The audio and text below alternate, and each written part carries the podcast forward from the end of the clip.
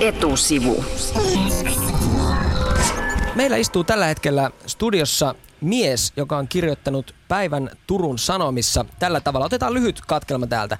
Jos Suomi nyt hakisi Naton jäsenyyttä, Venäjä voisi vaatia turvatakuiksi alueen luovutuksia aina Kouvolaa ja Lappeenrantaa myöten. Niin hulluksi tämä homma on mennyt. Tervetuloa yliopiston lehtori tohtori Arto Luukkanen. Kiitoksia, mukava olla täällä. Olet tutkinut siis Venäjää ja Itä-Eurooppaa ja seurannut asioita pitkään ja kerrot Turun Sanomissa näin, että Suomen on syytä olla huolissaan tästä Ukrainan tilanteesta, Krimin kriisistä. Lyhyt kysymys, lyhyt vastaus. Pitääkö Suomen olla huolissaan? No huolissaan pitää olla, mutta ei kannata hötkyillä. Että tässä kuitenkin Ukraina on kaukana ja, ja tilanne tässä Suomen, Suomen, Suomen ympärillä on ihan stabiili ja vakaa. Mutta tuota, tilanne on siinä mielessä tosi mielenkiintoinen, että tuota, Euroopassa näin härskillä tavalla toisen maan itsenäisyyttä ja suvereniteettia loukataan. Sitä ei ole monesti tapahtunut, etenkään 2000-luvulla, ja tämä on kova juttu. Palataan Arto tähän Suomi-skeneen myöhemmin. Arto, kerro ensiksi, mistä tässä Krimin kriisissä on kysymys? No kuule, Ida, aivan yksinkertaisesti. Tuota, Ukrainan kansa päätti Kiovassa heittää oman maansa pro-Moskovan-mielisen korruptöörin – Eh, pois vallasta. Ja se siis lähti, siis presidentti Janukovitsin. Niin, Janukovitsin pois vallasta. Ja se lähti Käpälämäkeen, jätti Mersunsa ja veneensä ja, ja huvilansa sinne. Ja tuota, tästä Venäjä ei tykännyt. Se ei voinut heti välittömästi Sotsin kisoja aikana aloittaa ikään kuin tämmöistä krimin miehitystä. Mutta huomasitteko Sotsi, Sotsissa Putinin ilmeisesti oli aika mörtsi. Ja tuota, tilanne oli se, että sitten välittömästi sen jälkeen niin sitten Krimillä lähti nämä, nämä joukkiot toimimaan. Arto Luukkanen, olet tutkinut Venäjää ja Itä-Eurooppaa. Mitkä ovat mielestäsi Venäjän motiivit tässä Ukrainan kiusaamisessa? Kaksi asiaa. Ensinnäkin oma sisäpoliittinen tilanne. Putin pelkää kuollakseen ja kaikki nämä eh, siellä olevat sekurokraatit ja miljardöörit, että heille kävisi samoin. Että Moskovassa kansa tulisi kaduille, ei lähtisikään pois vaikka sitä ammuntaa. Ja sitten heidänkin huviloita, veneitä, mersuja näyteltäisiin kohta. Eli tässä on pelko. Ihan siis se vanha klassinen diktaattorin pelko, että joudun tuohon lyhtypylväiseen riippumaan. Andi laterne, niin kuin saksalaiset sanoo. No mutta miten se auttaa, että Venäjän joukot nyt menevät Krimille? No, se, miten kannat... se auttaa tähän tilanteeseen, no, se kannattaa, minkä maalasit? Se kannattaa, kannattaa taistella tätä omaa sisäpolitiikkaa vastaan aina ulkomailla. Se on se pää, päädoktriini myös. Eli jos omassa maassa menee huonosti tai kansalaisista tyytymättömiä, tehdäänpä pieni sota. Ja se on tuota nyt siinä mielessä edullinen, että Moskovassa on paljon ja Venäjällä on paljon näitä kamaristrategia strategia ja tuota niin, nojatuoli geopoliitikkoja, jotka sitten uhoaa ja sanoo, erittäin hyvä, mutta itse kansa ei kovin innostunut tästä ole. No, tilanne on nyt tällainen. Oletko tutkijana yllättynyt? Yllättikö tämä tilanne sinut? Ei se, se ei yllättynyt oikeastaan yhtään sen jälkeen, kun tämä Janukovic lähti pois. Niin tässä on myöskin se, se tilanne, tämmöinen henkilökohtainen motiivi, että Putin oli pakko tämä oma prestiisinsä arvovaltansa takia toimia. Eli hän on tällainen kaveri, joka ei käännä toista poskeen. Ja kun hänelle ittuillaan, jos saako sanoa tämmöistä verbiä täällä, niin hän kyllä tekee sen takaisin. Eli tuota, tässä on tämmöinen kuin henkilökohtainen juttu. Jos hänen kaveri, kaveri on loukattu, No, mutta, ja hän maksaa ja hän lyö takaisin. Mutta jos pysytään suuremmassa mittakaavassa, että mehän ei voida henkilöiden yksittäisen motiiveja tietää, mutta eikö tämä ole suurvallan tapa toimia, miten Venäjä nyt toimii? He turvavat omia etujaan Krimin niemimaalla, jossa heillä on Sevastopolin laivasto tukikohta. Yhdysvallat on näyttänyt esimerkkejä Aivan. Irakissa ja Pakistanissakin jopa. Henkka ja Iida, te olette enemmän kuin oikeassa, mutta samalla te toistatte näitä umpimätä suomettuneiden asiantuntijoiden tuota vanhaa viidet, viiten kerran märehdittyä jargonia siitä, että suurvalta toimii näin. Ei Euroopassa ole tällä tavalla toimittu sitten siis herran aika e, e, toisen maailmansodan. Ja tilanne on aivan, aivan uusi.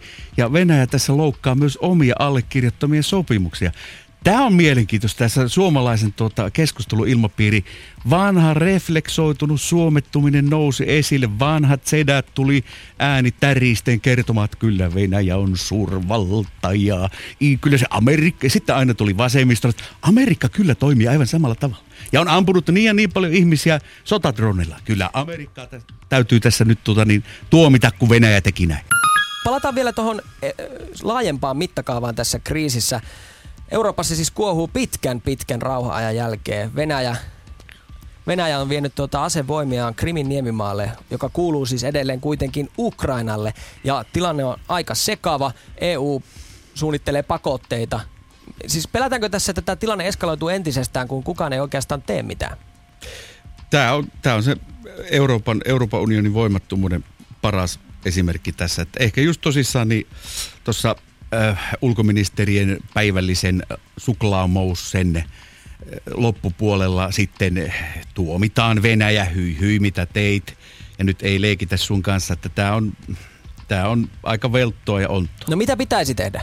No jos oikeasti haluttaisiin tehdä jotakin tälle asialle ja vakavasti ottaa tämä, niin silloin tietysti ei, ei tietysti mitään väkivaltaa, mutta tuota kauppasanktiota tai tällaisia. Mutta siihen valitettavasti ei pystytä menemään, koska niin paljon etuja on siellä. Ja Venäjä, kuten sanottu, aina kaikki tietää, ei puhu yhdellä äänellä. Et siellä on aina, joka sanoo, että no ei kyllä tälleen tehdä. Kuten huomaatte, Puola ja nämä maat tässä lähellä on aika huolestuneita, mutta sitten jos mennään jonnekin kauemmas, niin ei se nyt niin pikkujuttu. Arto, sä olet kritisoinut Putinia ja oletettavasti vielä jatkat tätä, tätä linjaa, niin kuinka suurta roolia näissä tapahtumissa näyttelee Venäjän presidentti Vladimir Putin? Eihän mä tietenkään häntä siis arvostele ihmisenä, vaan tietysti poliitikkona ja tota, tietenkään en pidä tätä linjaa. Minusta tämä on, tässä ei ole mitään järkeä. Tämä, tämä soti Venäjän omaa kansallista etua vastaan. Tässä ei ole minkäänlaista hiventäkään järkeä, eikä, eikä tuota niin, se, että ristiinnaulidutaan itse johonkin omaan arvovaltaan ja siihen, että pitää olla kova jätkä ja kova jätkän maine, niin pitää tehdä jotakin. Näinhän tässä käy. Mutta miten niin ei ole mitään järkeä tässä toiminnassa? Venäjähän puolustaa omaa laivasta tukikohtaisesti. Eikö näin? Tämä on se virallinen story, mitä kerrotaan. Äh, Okei, okay, jos ajatellaan sitten tälle, että, että tuota, lähdetään sitten tälle linjalle, mitä nämä kansallismiehet ajattelee, niin eihän sillä ole loppu eikä äärtä. Siellähän esimerkiksi Alexander Duginin tässä Facebook-sivuilla keskustellaan siitä, että jehuu, nyt ollaan oikealla tiellä. Loppu, loppumaalina hämöttää Berliini, mennään takaisin sinne. Ja, kuka, ja, kuka, kuka tämä henkilö Tämä on tämmöinen geopoliitikko, joka valitettavasti ei ole tämmöinen helppoheikki tai Facebook-keskustelija, vaan ihan oikeasti ihminen, jota Venäjän ulkoasian valiokunta Duuma kuuntelee. Kaveri, joka ajattelee, että nyt, nyt tuota Venäjän täytyy koota kaikki entiset Neuvostoliiton keisari Venäjän maat tulla suurvallaksi, globaaliksi toimijaksi. Ja hän kirjoittaa tämmöistä kuolemaa NATOlle, kuolemaa Amerikalle. Ja valitettavasti tämä, tämä ei ole mikään yksityisajattelija, vaan tämä kuvastaa myös ihan tätä eliitin keskustelua ja, ja il, ajatusilmapiiriä. Se on vaarallista. Mutta onko tämä aivan eri, mikä Venäjän kansan mielipide on? Mä, mulla on semmoinen käsitys, mitä olen katsonut somea ja, ja tätä yleistä keskustelua, niin siellä nyt kovasti niin kuin yritetään äh, sitä sotaintoa ja fanatismia lyödä, mutta oikein vaikeaa se on, koska A, ei ole venäläisiä uhreja, puhutaan, että venäläisten henki on vaarassa. Missä ne ovat nyt vaarassa? Ei Krimillä, ei Ukrainassa, ei ole olemassa kansanmurhaa. Ei, t- siis tämä on, anteeksi vain paranoidista hömpötystä. Jos joku asia ei ole näin, niin se ei ole. Ja tässä voidaan selvästi näyttää Venäjä fuulaa. Jotta nähtäisiin, mihin tämä tilanne on etenemässä, voidaan katsoa hieman ehkä historiaan. Vuonna 2008 Venäjä miehitti Etelä-Ossetia, joka kuului silloin vielä Georgiaan nykyään itsenäinen tasavalta. Samoilla argumenteilla, samalla tyylillä. Ja tässä, mikä tässä on mielistä odotettavassa, saako sanoa, Krimillä, myöskin niin kuin Etelä-Ossetiassa, nyt sitten alkaa etninen puhdistus. Eli nämä, jotka on vastustanut tätä, sinne on kirjoitettu ö, ihmisten oville, että tässä talossa asuu petturi. Eli se tarkoittaa sitä, että ihmisiä karkotetaan sieltä, pahimmissa tapauksissa tapetaan, kun on tämmöistä pitkien puukkojen yötä ja oikein semmoista epäinhimillistä toimintaa Euroopassa. Mutta tilannehan tämän päivän uutisten mukaan siellä hieman rauhoittunut. Varoituslaukauksia oli ammuttu ilmaan, mutta näette tässä, todella, odot, että... t- tässä odotetaan. Siis tässä, tässä on tär... myrskyn edellä. Niin, kyllä. Eli tässä ongelma on, kuten vielä sanottu tässä, että kunnon provokaatiota ei ole tullut. Ei ole kuollut näitä venäläisiä. Ja pahoin pelkään. Mä oikeastaan en, en pidä tästä skenaariosta, mutta käykö näin, että venäläiset joutuu itse ampumaan venäläisiä, että syntyy sitä venäläistä verta? Tämmöistä ihan hirveet. Tämä on ihan, siis niin kuin moraaliselta kannalta. Mutta tietysti voidaan sanoa tietysti niin kuin valtioviisesti, näin ne suurvallat toimii. Esimerkiksi kun Natsi-Saksa hyökkäsi Puolaan 39, niin siinähän tehtiin tämmöinen huvittava provokaatio, eli hyökättiin saksalaisen radioasemalle, otettiin keskitysleiriltä vankeja, puettiin ne puolalaisia asepukuja ja tapettiin että saatiin tämmöinen aikaa tämmöinen provokaatio. Aika hurja teksti. Uskot, että näin käy? Ei, en mä siis sano usko, mutta siis tämä tapausten logiikka näyttää siltä. Ja tässä Tai on y- historia, historia kertoo, että näin on tehty Näin on tehty aikaisemmin. Ja tässähän tämä idea. Meillä on eletty lintukodossa, on pantu, meidän suomalainen politiikka pannaan pääpensaseen, struutsipolitiikka. Nyt olisi aika herätä sitä ylös. Palataankin Suomeen. Tässä aikaisemmin sanoit, että Suomen tulee olla huolissaan Ukrainan tilanteesta johtuen. Niin valtiojohto ja useat asiantuntijat ovat kuitenkin eri mieltä. Miten perustelet tätä kantaa? No mä ymmärrän se heidän kannalta, että siinä on, siis Venäjän tutkimus on äärimmäisen poliittista ja siellä on tämmöinen vasemmistolainen syvä pohjavire siellä joissain paikoissa. Ja sitten myös tämä meidän vanha suomettuneisuuden vanha kunnon refleksi, joka tulee suoraan selkärangasta, mutta ei aivoista. Eli meillä, anteeksi vaan, olisi, katso, ja toisaalta mä ymmärrän sen. Siis kattokaa vaan ulos. Kun katsotte ympäri, että tähän kaikki näyttää ihan ok. Täällä on kaikki hienosti. Rockradio toimii, Yle Xssä, kahvia tulee mulle pöytään ja kaikki on mukavaa ja mietitään ensi viikonlopun juttuja. Mutta siis tilanne on se, että, että ul- ulkomaailmalla tapahtuu asioita ja niihin kyllä täytyy reagoida. Arto Luukkanen, Venäjä ja Itä-Euroopan tutkimuksen yliopistolehtori.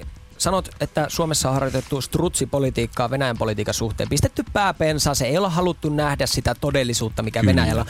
Mitä meidän pitäisi sitten tehdä? Mitä Suomi voisi tehdä? Pitääkö me lähteä sotaan? Ei, ei herranakaan ei missään nimessä. Mutta siis se esimerkiksi, että meillä tässä tämä puolustusministeri Harry Potter protestoi pitämällä to- toisenlaista solmiota, vääränväristä solmiota. Ja sitten, en mene kyllä juttelemaan Shoigun kanssa, jo- on aivan älytön, koska nythän se olisi kannattanut se keskustelu käydä siellä.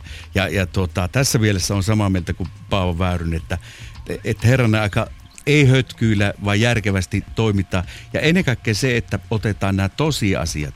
Tunnustetaan tosiasiat semmoisena kuin se on. Paasikivi lähti siitä, ja mä lu- luulen, että viisasta olisi Suomen kansallisen edun myötä myös lähteä sitä. Mä, ja tiedättekö mitä, tässä asiassa mä oon äärimmäisen posi- tai se optimistinen, että kyllä Suomen kansa tajuaa ja näkee tämän disinformaation lävitse ja, ja yksimielisesti ymmärtää, että tässä ei ole toimittu oikein ja, ja että tässä täytyy tähän tilanteeseen saada muutos. No miten, venäläiset Suomessa? Ukrainassa on 10 miljoonaa venäläisvähemmistöä. Meillä 60 Meillä on noin 000. 60 000. Joo. Tä- Tässähän puhutaan tietenkin ihan täysin eri luvuista, kun jotkut hätäisemmät on mennyt vertailemaan jo Suomen ja Ukrainan tilannetta täysin samaa. Ei he siinä ole mitään järkeä, ni- niitä on niin paljon vähemmän. Sitten samoin tämä venäläinen vähemmistö täällä, ei, tässä mielenkiintoista, se, ne ei halua näitä, ka, kaluta näitä vanhoja sovinistisen neuvostoimperiumin luita, vaan he, heidän identiteettit haluaa olla tässä Suomessa, asuu, elää tässä tämän maan ehdolla ja, ja, ja, ja toimii hienolla tavalla, tiettykö, tämän meidän oman isänmaamme hyväksi. Isänmaallisia hyviä ihmisiä, jotka totta, niin kuuluu tänne. Ja että, että tästä tehdään ongelma on, on siis, en sano vähämielisyyttä, mutta tuota, sanon vaan, että et kyllä vaatii aika paljon mielikuvitusta. Vai mitä, Henkka? Eikö näin Joo, kyllä, kyllä Arto näin. Hä, Vaatii Henkka oli samaa mieltä, Ida nyökyttelee Vaatii, tuolla. vaatii varmasti mielikuvitusta Vladimir Putiniltakin, Venäjän presidentiltä, että voiko hän käyttää hyväksi Suomea vastaan No kyllä, siis tä, vielä kerran, tämähän on vain skenaario ja aj- ajatus, tämmöinen kulku, mitä tämä voisi merkitä Suomelle. Mutta tuota, mikä tässä vielä kerran on tärkeintä, se, että suomalaiset näkee tämän valheen läpi, näkee tämän disinformaatio sumuverhon lävitse ja katsoo asioita niin kuin ne on, tosiasioita. Se, mistä lähdettiin tämä haastattelu liikkeelle, oli Turun Sanomien jutusta, jossa kerrot, että Venäjä saattaisi vaatia jopa Kouvola ja Lappeenrantaan asti turvatakuita, jos, jos liityttäisiin nyt NATO ja sieltä haettaisiin sitä turvaa Suomelle. Mutta Moskovassa suurlähettinäänkin toiminut ulkopolitiikan veteraani Heikki Talvitie. Moskovan hei. Hän, Moskova Heikki heittää nyt vastapalloa Arto sulle tässä. Hän sanoi, että suomalaisia on peloteltu tarpeeksi nuoren polven tutkijoilla ei ole välttämättä nyt sitä realismia tässä mukana. No, Mitä vastaat Moskovan Sanon, Heikille? ymmärrän Moskovan Heikin lähtökohta oikein hyvin tunnetaan toisemme ja olen täysin eri mieltä kuin hän ja hänellä on tota, se oma agenda ja hän kuuluu siihen toiseen sukupolveen. Mä ymmärrän siis, mikä Heikissä on hyvä, että hän näkee niin asiat Ve- Venäjän kanssa täytyy toimia ja sen pitä, kanssa pitää elää, mutta toisin kuin Heikki, mä näen kyllä sen, että tosiasiat täytyy nähdä sellaisina kuin ne on. Heikki, change your ideas. Kiitos vierailusta Arto Luukkanen Helsingin ja Itä, Helsingin, Venäjän ja Itä-Euroopan tutkimuksen yliopistolehtori Helsingin yliopistosta. Kiitos. Iida Pyörty.